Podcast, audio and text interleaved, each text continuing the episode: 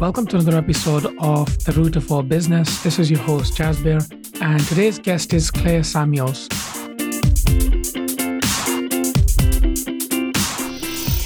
Clare runs her own hugely successful training company, uh, which uses actors and comedy to bring learning to life. And in today's episode, we're going to talk about how to have a difficult conversation. So, as she uh, goes around uh, to different organizations and, and uses actors to kind of demonstrate different situations that appear at work and how to deal with them and how to have those difficult conversations. So, she's going to share her methods, her insights, her lessons, and um, how to really approach uh, into having a difficult conversation. So let's welcome Clare. Thank you for joining us, Clare. This is Clare without an I, and she's got both eyes, but this is the letter I. Um, and thank you for coming on the show. You do training, uh, communications training. We're using actors. Uh, let's let's talk about that. How did you get into that? Sure. Well, thank you very much for having me on your show. It's lovely to be here. And I think ever since I was little, I wanted to be an actor. So I was putting on shows when I was three, four, and five, and it was my dream. So I spent most of my teenage years doing amateur dramatics up in Chester in the Northwest, in the local amateur dramatic society, which was really good fun actually, and gave me really good grounding. And then I was lucky enough to go to drama school at 18, so I trained for three years as an actress, and then moved down to London and spent a good few years treading the boards and learning my craft, doing something that's called ASMing, assistant stage managing. So I toured with a rep company as an ASM or an acting ASM, and I'd have a little part in a play, but I would also be doing all the props in the stage management. And I did lots of children's tours, and then I got the odd advert and little bits of TV. I was in Emmerdale and small things like that. And so that's really how I got into it. I was really, really passionate about it, and particularly Jasbir around comedy and humour. Really love, I love going to watch comedies. I love sitcoms. I love playing comedic characters. So all of those things just really excite me.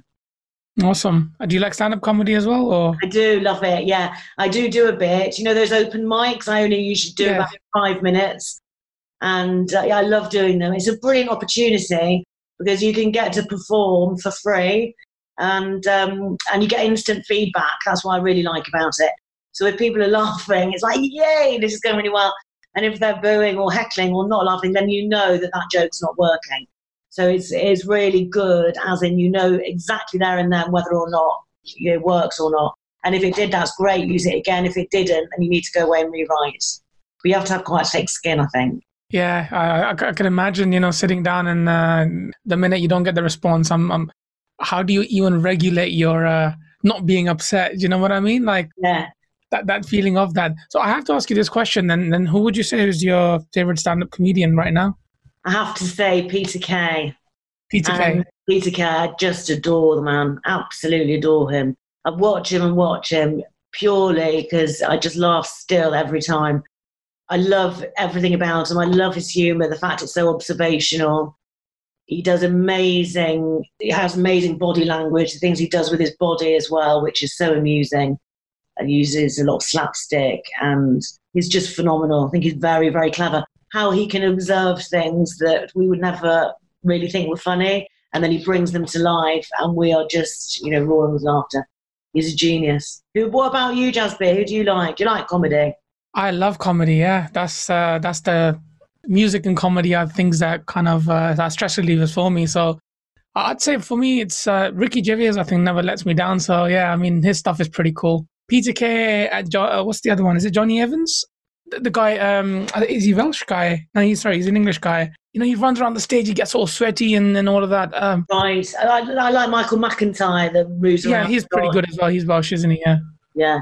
Yeah. So your your work pretty much involves, you know, taking actors to organizations and kind of dramatize what actually happens and those difficult conversations. How did that kind of idea pop in your head and and um, you know, why would companies do that? Yeah, brilliant question. So I made the transition from acting on the stage to acting in the corporate world.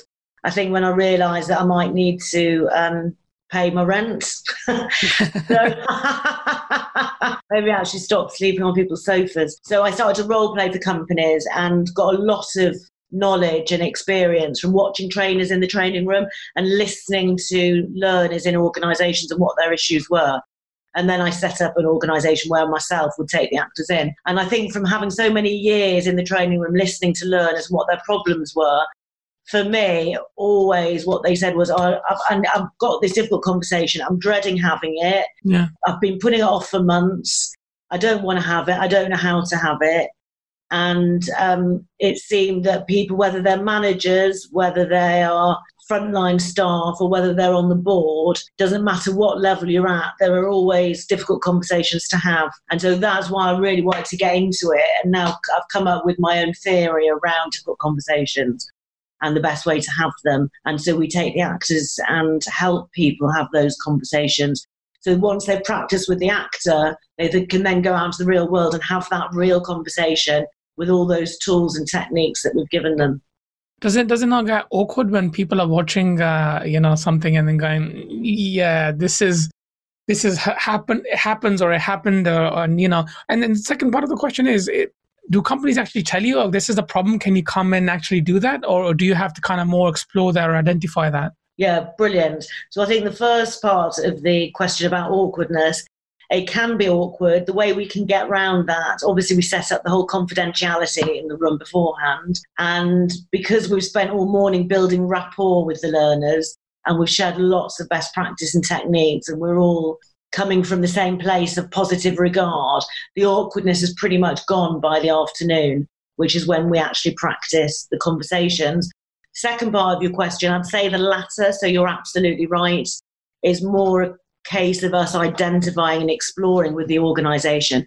Yeah. So I do what I call a discovery day. So when a client wants to work with me, I'll go into the company and chat to lots of people within the organization, people at all levels and in all departments, and find out what their world's like, what's going on for them.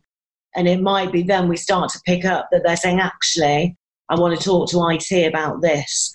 And people might be saying, actually, customer service always do that. And so you'll explore that a bit further and find out that actually, with some really good conversations, then we can get around lots of these problems. Is it is it no not more of a process issue rather than of a conversation issue well, between, between departments? Tell me what you mean about that process. Um, so, for example, let's say if it's between a boss and an employee, uh, you know that could be a difficult conversation. I, I, agree with that. Yeah. Now, for example, if you say, you know, if HR says, you know what, customer service always do that, or or IT always does that. So now they're not saying it's an individual; it's a whole department. So isn't that a process issue where they're like, okay, in order to fix that, we can put this process in where they have to follow it, and that kind of resolve most of the issues. Um, very often that might be a um, a strategy to put a new process in but what I always find is whether there's a new process in or not to try and help those two organisations communicate better, it's always the human beings communication that lets that down. Right. So yeah, so it might be that um, IT customer service are always going to IT and saying, "Can you fix this? Can you fix that? You know, this is really really slow. We're on the phone to customers, and because this IT software is so slow, we're having to say to them, "Sorry, we're just waiting. We're just loading." Unfortunately, the computer's a bit slow. So already you've got some conversations there that customer service need to be having with the customers about how to frame that in a much more positive way. But also, if IT are feeling, well, they're just telling us all the time that our that our IT is slow. They're telling us this. They're telling us that.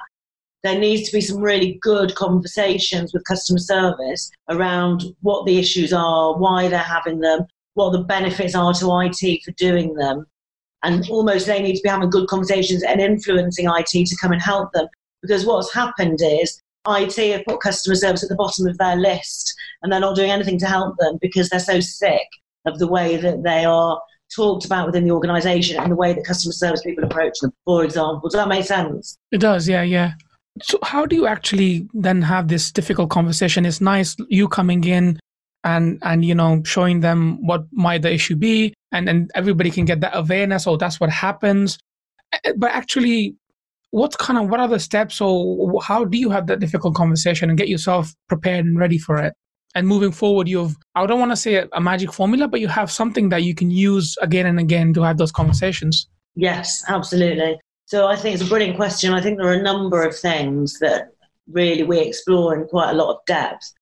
And to give you an overview strategy of that, there are things like using emotional intelligence. So, really, what we will need to be doing is managing our own emotions whilst we're having that conversation because it's obviously very important to us. We're going to find it difficult to have this conversation with somebody else. So, it might be we've been thinking about it for weeks, we've been sweating up at night thinking about it.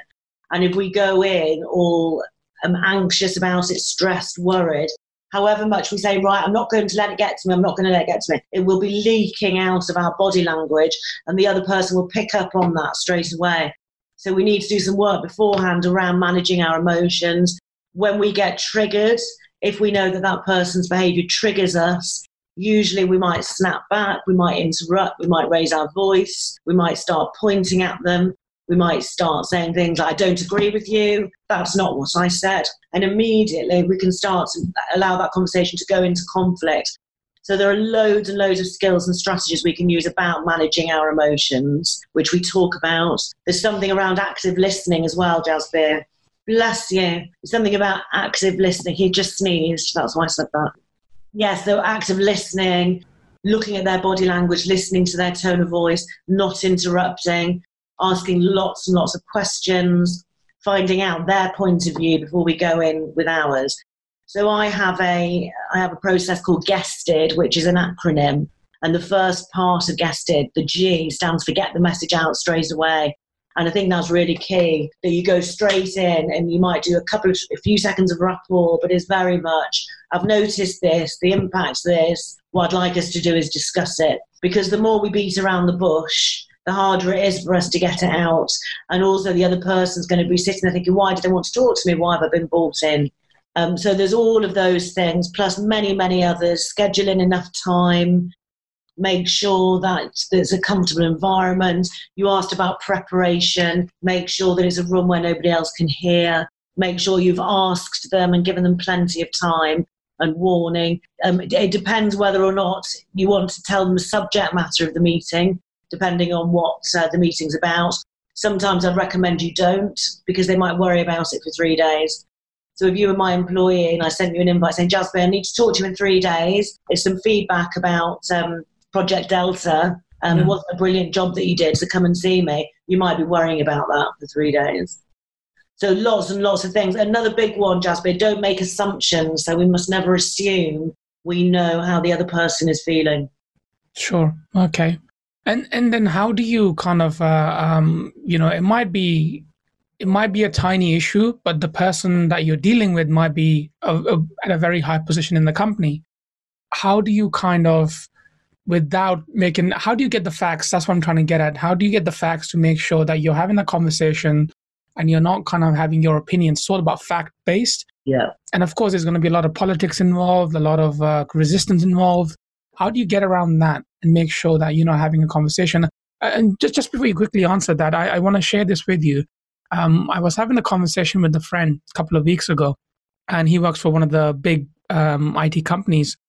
And um, during the conversation, it came up. He he found out what I did now because we hadn't met for a couple of years, uh, more, more more than a couple of years. And um, he mentioned that he, he the, the company culture is pretty much he can go and tell someone who is three, four positions above him, catching their bullshit, really.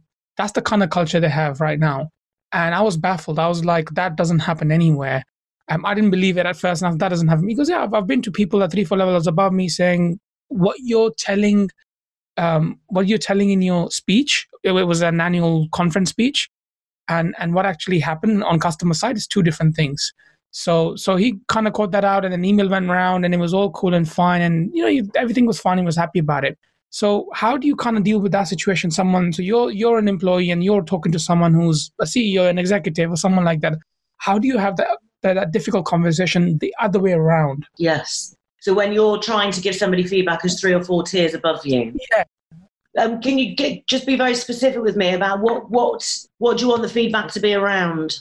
So, so for example, you know, there, you know, for example, you hear, um, I want a pay rise, right? I okay. haven't had one in three, four years. Yeah. Um, and this, and the executive, this is a very good example because it happens pretty, pretty much a lot of the time.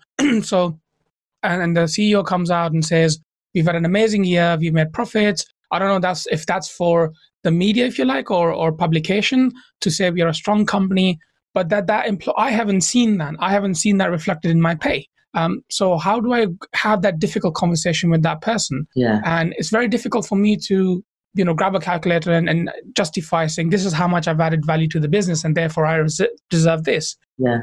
That's from my personal experience. I've seen that a lot where people say, "Well, we hear that the company's doing really well, but we Yeah. never see that in our pay Yeah. or, or any other way." Yeah, it's a brilliant, brilliant question. And um, for that person who wants that pay rise, yes, he can go to the CEO and have that conversation, or he can go to somebody, you know, he go to his direct line manager and have that conversation. It might be more beneficial for that person to go to the direct line manager because they'll have more information. But what I would highly recommend is that that person book some time in the diary, either with his line manager or her line manager or the CEO, even if it is the CEO, and go in and say and be very. And as you use the word facts, I'd go in with the facts and go in with the evidence. So as soon as we start to say, I really want to have a conversation with you about um, payment, I feel I've exceeded on X, Y, and Z. Here's my results. This is what I've done. This is feedback I've got from around the organisation. This is where I've added value. I've noticed I've not had a pay rise for four years. The impact is it's starting to demotivate me, and I don't want to be in a position when I'm looking for jobs elsewhere. Please, can you can we have a conversation about a pay rise? And then shut up and use silence and see what they say. And that's all very fact based and evidence based. And you have to go in with your evidence. You have to go in with brilliant examples of projects that you've worked on, projects that you've led that's been really successful. I'd also go in with evidence about how your project has financially added um, money to the organisation. So how it's added value in monetary terms. Yeah. What I hear a lot of, and this might be what what you're referring to, is I hear a lot of people say to their CEO or to their manager, "Do you know what? It's just not fair. We've just had this massive meeting. It's just been published in the papers." That we are exceeding our profits 12% this year. We've made all of this money and I haven't had a pay rise for years. It's just not fair. I don't understand. And that is a very different way in what most people do because they're working from their emotions. And as we talked about earlier, one of the first things you need to do is learn to manage your emotions. And as you've said, which is brilliant about using facts, when we're having difficult conversations, we need to go in with facts and evidence. And that's not to say uh, 3.79, it says on this document, I did this. What we're saying is, this is where I've had value in the organisation. I put all these hours in. I work really hard, and I'd love to talk to you about how I might be recompensed for that. What are your thoughts? Right. And then how do you um so you you went in and and for example that's the kind of advice you've given or or uh, or you've set this stone and saying this is how you do it how do you kind of make sure that once you have left because people are people right? They'll tend to go back to their old ways very quickly. And then you have left and how do you kind of ensure that you've left them with something? Oh, the word process keeps coming on my mind. Yeah. that something is set now and that's kind of the thing they follow. But having said that processes should always be reviewed and improved. Brilliant. right? Yeah. how do you make sure that you that keeps happening and and then and then once you leave that they'll they're going to follow that. A lot of companies spend a lot of money on trainings and getting brilliant people in like yourself. They do all this training do amazing work and you know what? And they hire amazing consultants and you know what? They hardly implement anything and then kind of carry on with it fully. Yeah, it's a really, really, really good point. And what, and I think there are lots of ways that organisations do it. The way that I do it is all of those people, they've all got my details. So they have one to one access to me after the event's taken place. So they can contact me at any time. I say to everybody they can have an hour's Skype or Zoom call with me. And they can do that either before they have the conversation or afterwards. And I highly recommend that we do that and that we debrief the conversation once they've had it and say, how did it go? What skills did you use? What did you find easy? What did you find difficult? So there's that. I also very often sell into organisations a follow up. So I'll say eight weeks after the event, if there's a number of delegates, so 15, for example, on course, I'd go in and have another two hour session with those 15 people. And we'd all have conversations about how we've found having our difficult conversations. Also, starting to get into digital learning now as well. So I have made a, um, a 28 minute video that I can send you after this, which is my GESTED theory. And I Yeah. talk about each stage of it, and they can have that, um, they can have access to that video as well. So every any time they think, well, what was that she said about emotional intelligence, they can go and have a look. So there are things like that that we can implement and put in place. But the big part of what I do, as you know, because we've had that session in the afternoon, if it's a one day course, or on day two, if it's a two day course, where they actually get to practice those skills. As we know, when you start to do something, you're at least 80% more likely to learn it and remember it. So, because they're having those conversations with us on the day and remembering all the skills, they're physically doing it, they're more likely to remember it. Right. But to go back to your point, you're absolutely right. Everything needs to be reviewed and monitored. And I'll do that by going in or I'll be able to do it digitally with them. Right. Do you think now, you know, that there's a lot of, uh, um, it's a big market and it's, you know, there's a lot of coaches now, a lot of coaching has become a really popular thing and a very. Oh, everybody's a coach now. Everybody's a coach, yeah. Everyone's, got, everyone's, a coach and everybody wants a coach. Yeah. yeah, that's I don't know it. I've gone northern, but yes, yeah. It used to be consultants and now it's more kind of coaching is, is now in fashion. What about using coaching as an approach now uh, with with managers. Uh, I mean, I've had this experience, and even now I see that in organizations where you kind of walk in and um, there's a lot of accidental managers where they have been given a promotion, they're leading teams simply because you know this guy can do the job he's been doing really well doesn't mean they're trained doesn't mean they know how to deal with people doesn't mean they have people skills they have been promoted and once they get their ego gets inflated and they become this micromanager boss where people then start to leave. I've seen that time and time again. A lot of organizations don't take that into consideration. So, how much do you think a coaching approach will help in having a difficult conversation? I think it will. I think a coaching approach and a coaching culture, as you will know, because you're an absolute expert in this field, I think it's really key. And I really think it links into organizational success because I think if there's a coaching culture within an organization, then that's a culture that's open to questioning, is open to sharing best practice, is open to inquiry and knowledge sharing. And if we haven't got that, and uh, to use some of your words, you know, we have those managers that they, they have an inflated ego or they're micromanaging or they're starting to tell people what to do because they think they're better. That's when I've seen organizations' profits drop actually because everybody's demotivated, everybody's disillusioned. And if people at the top are being dogmatic and dictatorial, then that's going to filter down, as you know. And the middle managers, even though I might do a day with them, they'll say to me, Clare, why should I have a nice open coaching culture with my staff where my boss is always telling me what to do? So as, again, as we know, it, it really for it to be hugely effective, it needs to start at the top. I think those coaching cultures are really, really important. And what's wonderful about the work we do is we see that in the training room with the actors. We can see that people immediately go into tell mode.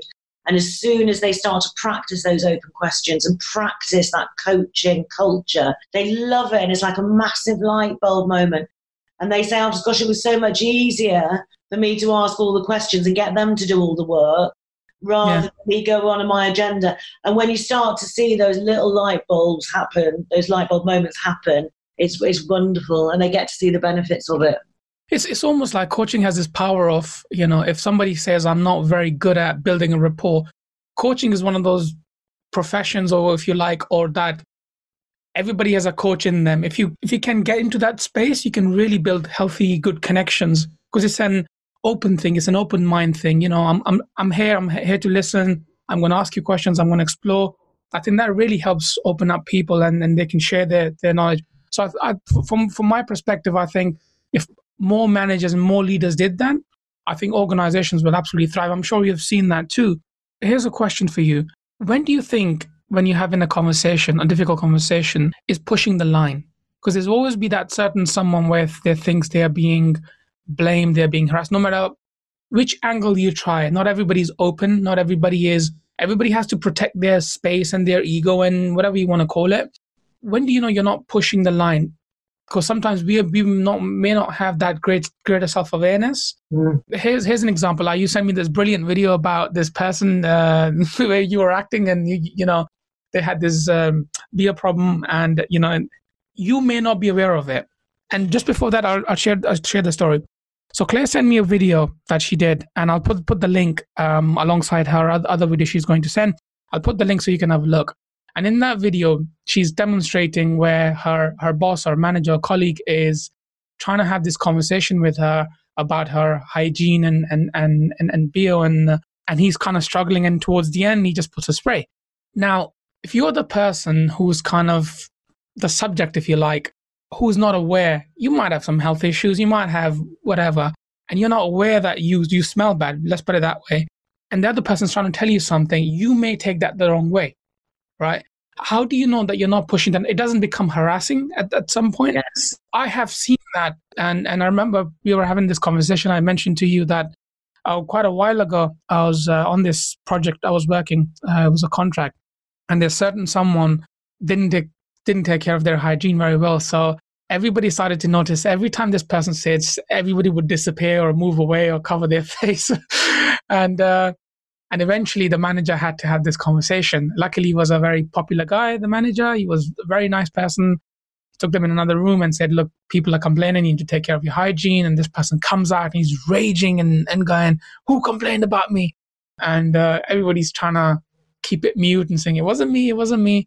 Um, and eventually they go home, they come back, look, I've showered now, I'm all okay. And, you know, for the next few days, it was, it was quite a, uh, it, it was very difficult, you know, kind of speaking to that person because they're very enraged and thinking, How dare you I mean, that kind of went away slowly, but the the conversations with that person became quite toxic after a while because they kept on saying, "Oh well, because I smell, that's why." Yeah. You know what I mean? And there's other situations I've seen where the person keeps on thinking, "Because I'm a certain way, that's why you're treating me this way." Do you see that they carry on? Uh, yes. Yeah. How do you kind of get the right balance of you're not pushing the envelope too much, and at the same time you're trying to you get the message across? Yeah. So it's, it's a brilliant question. Thinking about the BO conversation that you had, so HR, um, people very often say that body odor is one of those, you know, top five, top ten conversations that to have that, that are very difficult. And um, it is a fine line, and we can't push people over the line. I totally understand that. Where the example you gave me, when the guy came out in rage saying people have been complaining about me, I completely understand that. And one of the skills that we talk about a lot when we have this difficult conversation course that we run is all about as the manager or the person that's having a conversation has to take full accountability and ownership. So they need to be saying themselves, John, I've noticed that every time you come into a room, there is a certain smell. The impact is.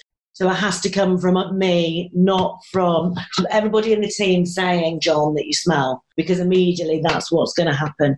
So there is something about manage, um, managing, taking ownership and accountability that I highly recommend.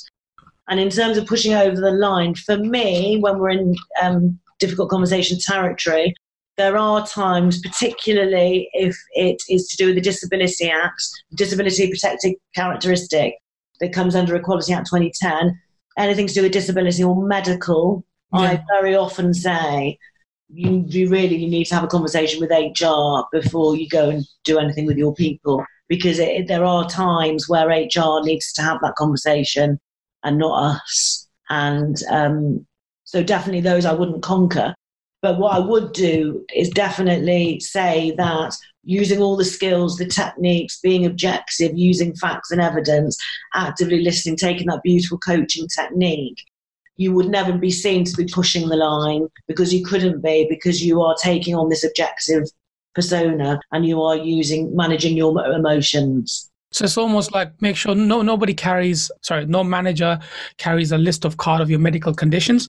So just to be sure, you should cover yourself and make sure there isn't an actual issue where Absolutely. the person's probably even not aware of that. You know they're causing that.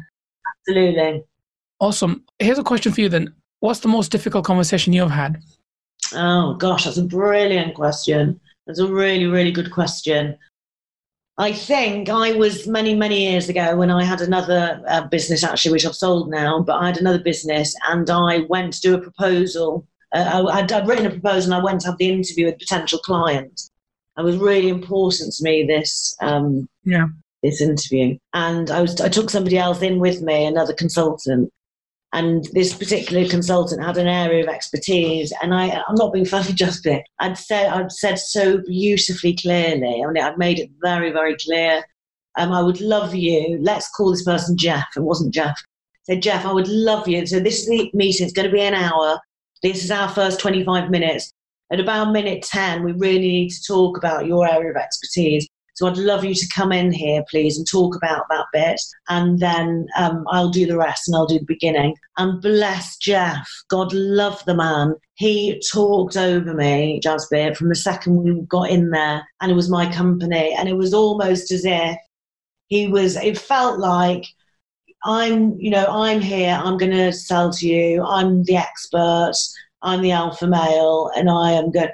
And it got to the point where about 15 minutes in, I started to, um, I started to just make, take the mick really out of it and just get everybody laughing because I just didn't know what, other than use humour, I didn't really know what else to do.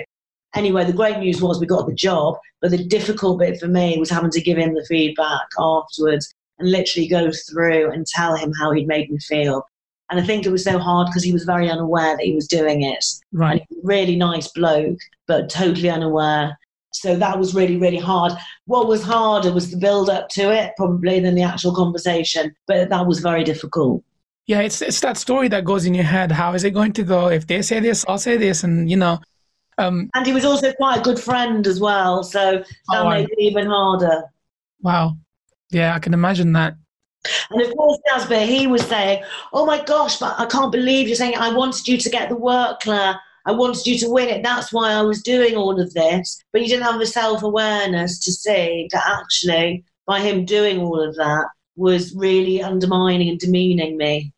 How, how do you kind of tackle that problem? You know, we all, we all do that. You know, once we, we know that there might be a possibility that that this might get heated, there might be an argument um, you know, it may not go as we are thinking. Um, and then we start building these stories in our head.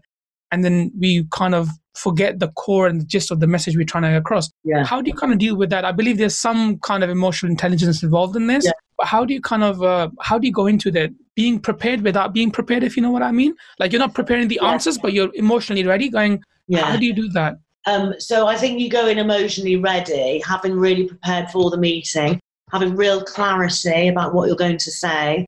A great way to prepare. There's a beautiful little model, and again, I'll send you a document with it on, and it's called AID. It's a very well known feedback model. And the A is action, the I is impact, and the D is do. And, it, and I would write down before you go into the meeting what you're going to write for aid. So it might be that I'm a manager and I've got to tell a member of staff they've been late five times in the last fortnight and actually it's really impacting the team. And this this staff member's lovely. They're really gobby. They're really nice. and they're really friendly, but they're quite intimidating character. We used to be on the same level, but now I'm the team leader. And because I'm a bit of an introvert, I'm talking about my character now. it's very hard for me to give this feedback. So I'm going to be nervous and emotional. So what I do to to really prepare myself is I'm going to write down A. So action. I'm going to write it down. I'm going to think, so the action's always I've noticed or I've observed. I've noticed, um, Linda, you've over the last 10 days, you've been late five times. The impact is the rest of the team can't complete the workload by the end of the day. We all have to stay late. What I'd love you to do differently is to come in on time. What are your thoughts on that? And then shut up and use silence and let them tell you. So I would have that written down with that aid the action, the impact, and the do. Not that you're going to sit there with a bit of paper and read it, but that you're really clear on what that is. Because as soon as you've got that out on the table, which is the first part of my process, and you've used aid, then your hard work is done. And then you do what Jasbir does, and you go into that beautiful coaching mode. And you're not on your agenda now, you're totally on theirs. You've done your agenda at the beginning, yeah. delivering the feedback. And then they might say, I've got childcare issues, there's road works, the buses have changed, there might be a whole load of stuff that they tell you there that you sure. can have a beautiful coaching conversation with them. Does that make sense? It does, yeah, absolutely. I mean, and that's what I was getting at. That pretty much there always must be something. It might be, I don't know, it might be might be health related. It might be, you know, if your your bus times have changed, like you said, a minute here and there. I've seen it myself. You you leave a minute late and you're ten minutes late, and you know has a knock on effect. Kids' school timings could have changed. It could be a number of reasons. You don't know that. That's pretty awesome. And now we're coming towards the end of the show. How can people find you, connect with you, ask you questions and That's very kind. I have got a website which is www.noironclair.co.uk. I'm on LinkedIn. I'm just set up my own Facebook No Ironclad training page. So you're very welcome to get in touch with me through any of those mediums. I'm on Twitter and just recently on Instagram.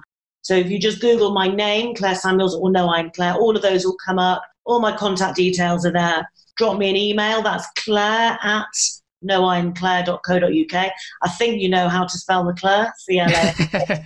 Um, that's an easy conversation. that's it. Yeah, drop me an email, drop me a text. I'm very happy to uh, to put in a strategy call and have a chat with you. But I'd love to hear from any of you. Thank you. Awesome. Um, any last words before we go?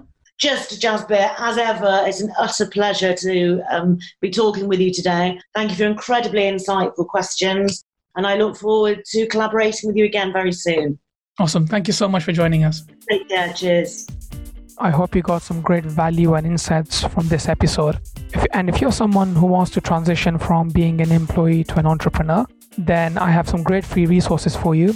If you visit www.jasbirarora.com, that's www.jasbirarora.com, and drop me a line, I will send you an ebook and also a one hour masterclass. And also um, go and take the Escape the 95 survey uh, which will help you understand where you are right now um, and where the gaps are in your knowledge to transition from being an employee to an entrepreneur. And if you're a business and you need help growing, or if you have any uh, issues that you'd like to discuss, then yeah, once again, visit the website and I'll be more than happy to help you. Thank you for listening.